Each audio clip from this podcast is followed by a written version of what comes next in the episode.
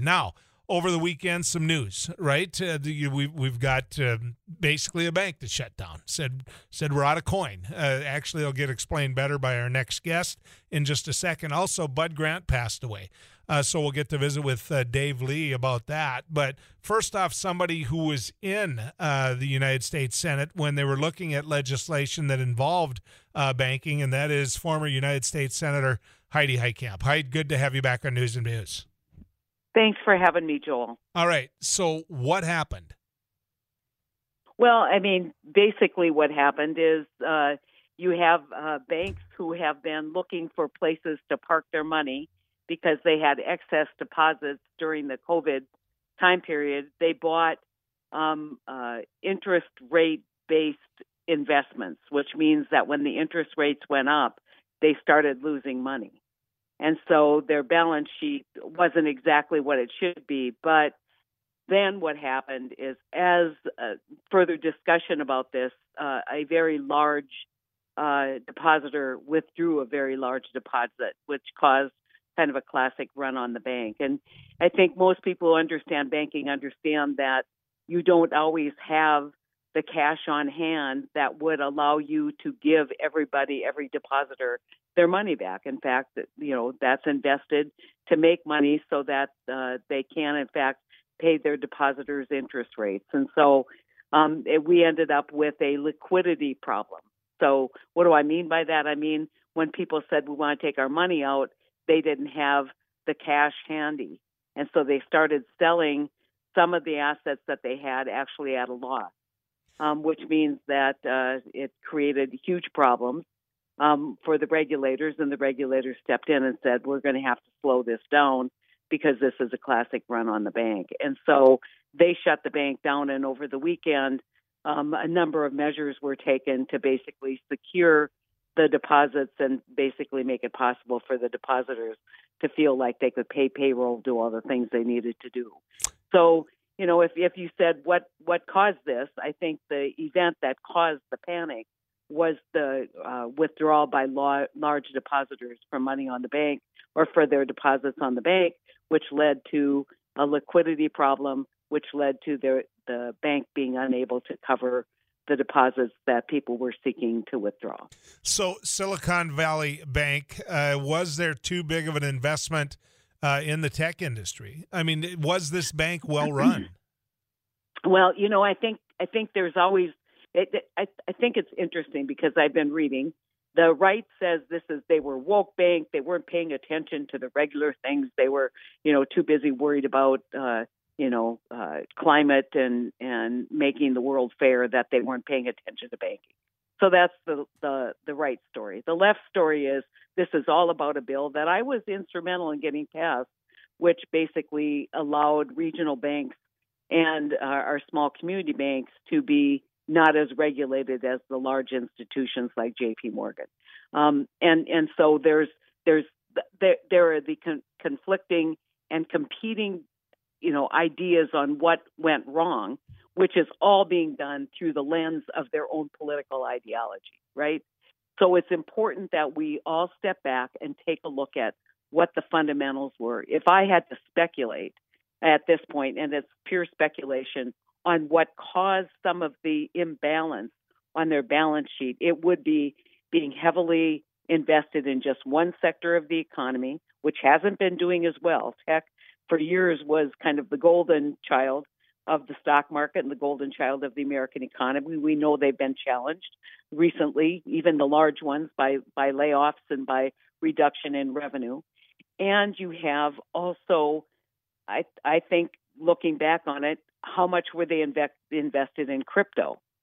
Crypto was and is, in fact, I think, a risky investment, but a lot of banks are taking a look at in, uh, bolstering their portfolio with crypto investments. So is is that going to be a problem? But but the end, the the the, the kind of classic thing, what we know today, is the event that tipped this into closure, the bank being closed, was in fact a classic run on the bank, which uh, is is uh, as old as uh, time in terms of uh, uh, if you say why is that important, it's because when investors and depositors lose trust in a financial institution, they're going to go in and they're going to withdraw their money. And and so when one sees one in this era of social media, then everybody came in, and that's what caused the the that's the event that caused the bank to be shut down. Now it's interesting because in in the wake of this, there's always the ripple effect of something like this happening. You see other banks now being challenged by the same lack of confidence in their institution. Signal Bank, which is a bank that I know well in, in New York, isn't has in fact been shut down by the regulators over the weekend. Um, you know, for those people who say, "See, it's all about this bill that deregulated," uh, I just want to point out that Barney Frank, who's part of Dodd Frank, actually serves on their board of directors, and so um, you know, we're going to sort this out over the week. Does it mean that your deposits in Wells Fargo or your deposits in your local community bank are at risk? I would say no. Does it mean that the economy is going to collapse and this is the contagion that's going to lead to a 2008 kind of event? The answer, in my opinion, is absolutely no. The steps that were taken to basically um, provide what we call living wills, provide additional scrutiny, especially over the largest banks, those are pretty sound uh, banking practices, and and banks are on pretty good footing right now. It's just you know we we need to find out what actually happened with this bank. So if you're sitting there right now and, and you've got money in a bank, you know, and, and you're like, okay, should I be scared? There, you wouldn't go pull any money out right now. Well, I don't have over two hundred fifty thousand dollars in any bank. So, so you're insured off, you to 250, to, right? I mean, that's yeah, the point, yeah. right? But okay, right, so but, so but look at these, what the U.S. Treasury these... said they were going to do. Hyde, they they said that they would make sure that every depositor would would be made whole up to that level, right? Then they said that right. that they would not bail out the bank. Is that a good thing right. or not? No, they're not bailing out the shareholders and they're not bailing out the bank. But what they're saying is that they are looking ways at ways to cover those deposits over 250,000. And the reason why they're doing that is a lot of that is payroll money that's been deposited in this in this bank that then would would necessarily go out and payroll, go out to pay the IRS uh, payroll taxes. And so when you when you look at this, you've got to look at where the harm could be, and the harm could be to those depositors who you know can't bank in five different institutions if they have payroll over two hundred fifty thousand. And so, should should we look at ways that we could additionally secure those kinds of deposits? I think we should, in terms of um, uh, uh, insurance, basically like FDIC. But for the average American who is not going to have more than you know, certainly, an, the average American does not have two hundred and fifty thousand dollars in cash in a bank. And if you do, you better make sure you know how that bank is investing um, what the capital requirements are and what the capital plan is for that bank because you know obviously if they're making risky decisions with the capital that puts your money at risk well uh, it's got people nervous uh, there's no question about that and of course uh, with everything that's been going on in, in the economy people are wondering whether or not this is an indicator of, of more to come and so it's it's good to hear what you're saying. Uh, can you hang in there? I've got a couple more questions for you, okay? Sure. Uh, former United States Senator Heidi Heitkamp. Let's get to the weather. Former United States Senator Heidi Heitkamp is our guest. We're talking about banking. We're talking about the news of the weekend. Uh, questions coming in. Heidi, uh, one saying, "Should I be nervous at all if I'm a member of a credit union?" No. I mean, the credit union deposits are also guaranteed.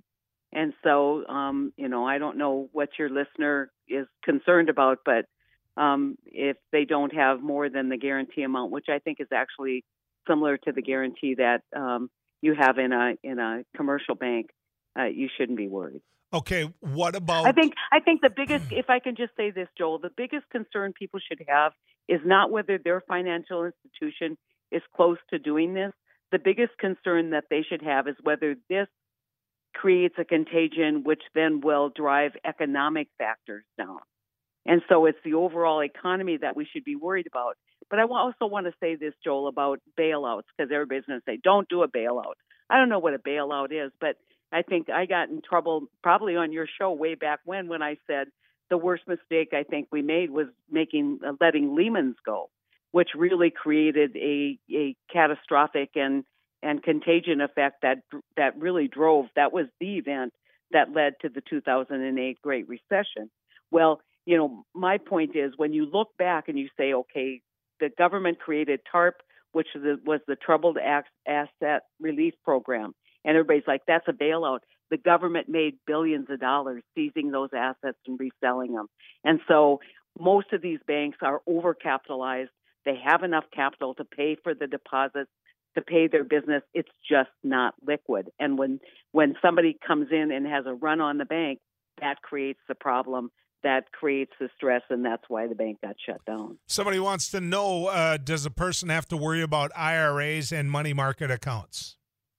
You know, that's one thing that I've been researching because we all have probably, if you if you've been saving for your retirement, you have uh, your money in an IRA. The question is, whether it, if that IRA is invested in the stock market and we see a stock market reaction to this, you're going to see your asset uh, get diminished and depleted. By that I mean, you know, let's say that you're invested 50% in equities and equities take a 20% hit, your portfolio is going to take a hit. Okay. And so that you've got to look at where your investments are. So also, uh, you've got twenty thousand dollars of disposable cash. I know not a lot of people have that, but this is the the scenario I'm throwing out there. Is do you ever see yourself putting any of that into crypto, Heidi? No, never, never. I mean, I am. I I know people get really mad when I say this because they say you don't understand it. But but my point is, if I can't understand it, and I'm I'm not the stupidest person I know, right? If I can't understand it, then most people can't understand it, and I don't invest in anything I don't understand.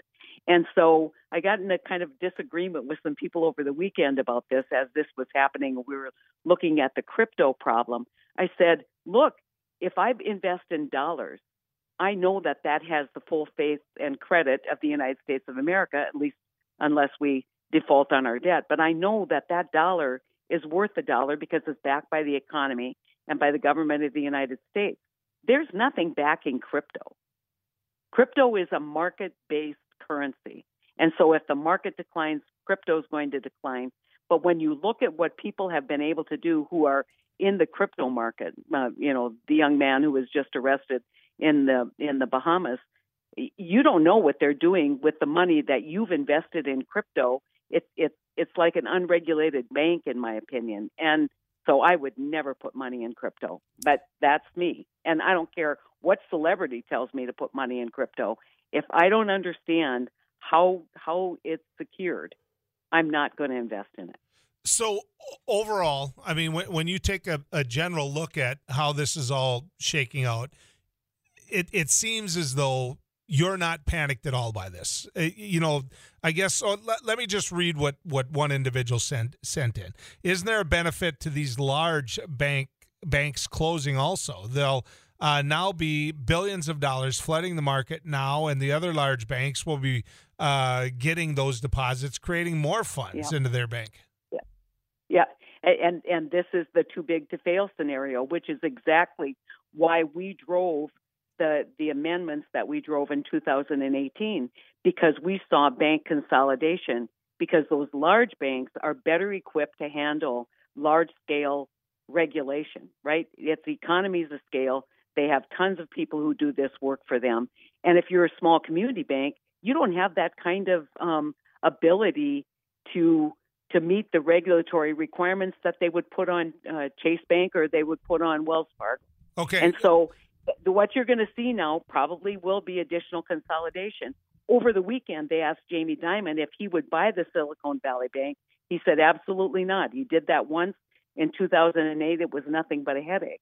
And so, you know, the the the white knight scenario where a large bank will come in and buy these these uh, regional banks that are now experiencing, uh, I would say, depositor insecurity the, the, the you know that's not going to happen like it did in 2008 when the government begged these large banks to buy troubled Okay. assets. Well, it certainly isn't any time to have a debate over the debt ceiling. Uh, no question about that. Heidi? well, that the truer words were never spoken, Yeah. Joel. All right. Uh, when we come back, Dave Lee, we're going to talk about the passing of uh, Bud Grant.